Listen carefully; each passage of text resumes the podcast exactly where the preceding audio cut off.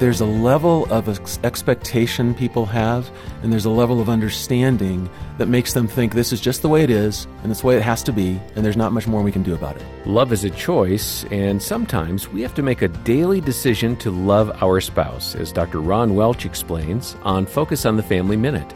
Choice theory says that in every single situation, you have opportunities. God created us to be a certain kind of person in His image, and we can act in that image if we so choose, or we can act not to. And so, what I've done in my understanding of choice theory is to apply that to how couples make choices. Whether it's getting up in the morning and deciding, today I'm going to honor my wife, I'm going to look at her in the face and tell her how beautiful she is, and, and I'm going to try to be a person that will honor and respect and love my partner, or I'm going to be someone who will honor and respect and love my wife or my husband in a way that is more about me than about them. Choose to love your spouse. More from Ron at FamilyMinute.org.